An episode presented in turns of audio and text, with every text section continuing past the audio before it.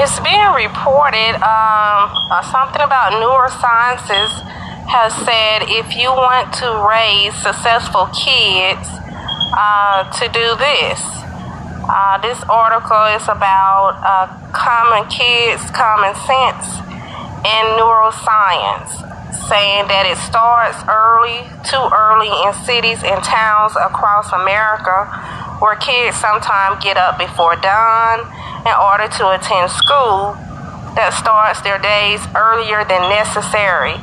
And that's a huge problem, according to CDC, the American Academy of Pediatrics, APA, and almost every other scientific or research group that has, that has studied the question.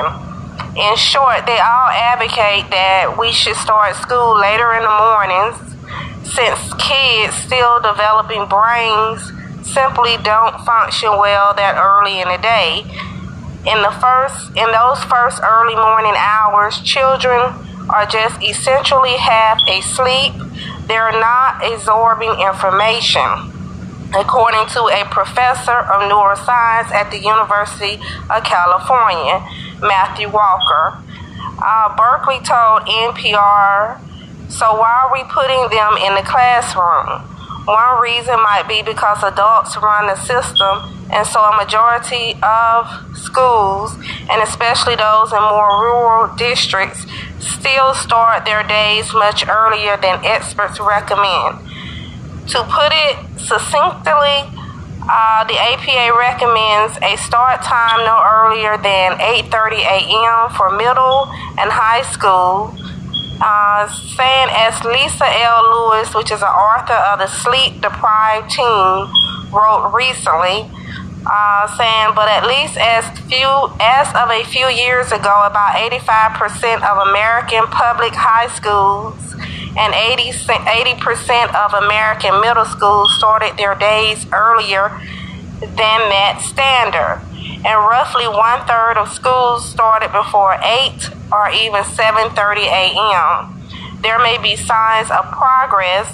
For example, the reason we are paying so much attention to this right now is that as of July 1st, California became the first state in the country to require most public middle schools to start no earlier than 8 a.m and most public high schools to start no earlier than 8:30 a.m.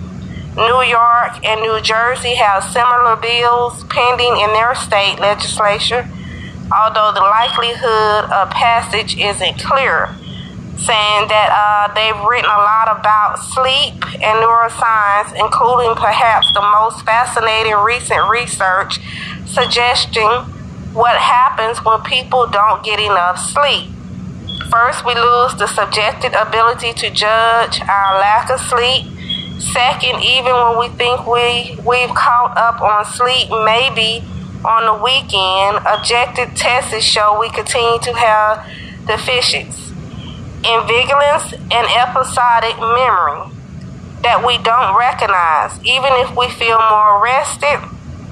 And third, persistent lack of sleep leaves people with heightened susceptibility to neurodegenerative disease disorders, including Alzheimer's disease, Parkinson's disease, and other things you don't want to get.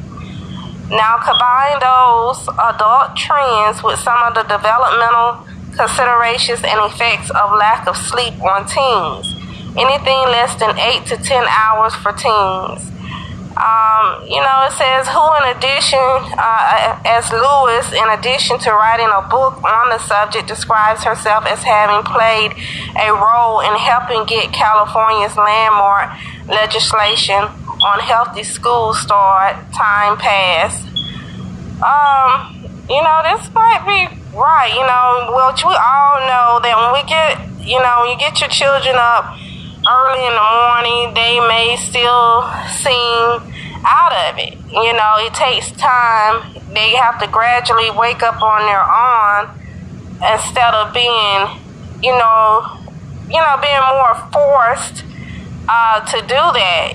You know, we know that as ourselves as an adult, and if it takes, um, if, if for us, if it takes that much to get us going, you can only imagine, you know, how they are feeling, and uh, they don't have the authority to make that decision. So, uh, I don't know what I guess they're saying, I think they said maybe a good time would be 8.30, uh, so forth, but, you know, we're having to get kids, different cities, different states have different times for school.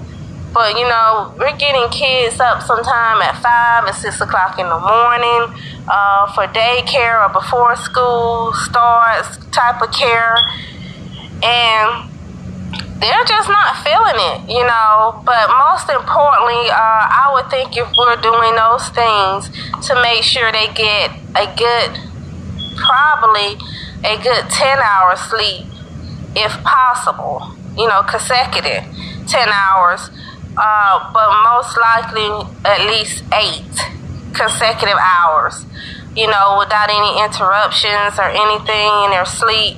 Let them just sleep straight through. But uh, y'all check it out on Inc.com. Read more about it. 850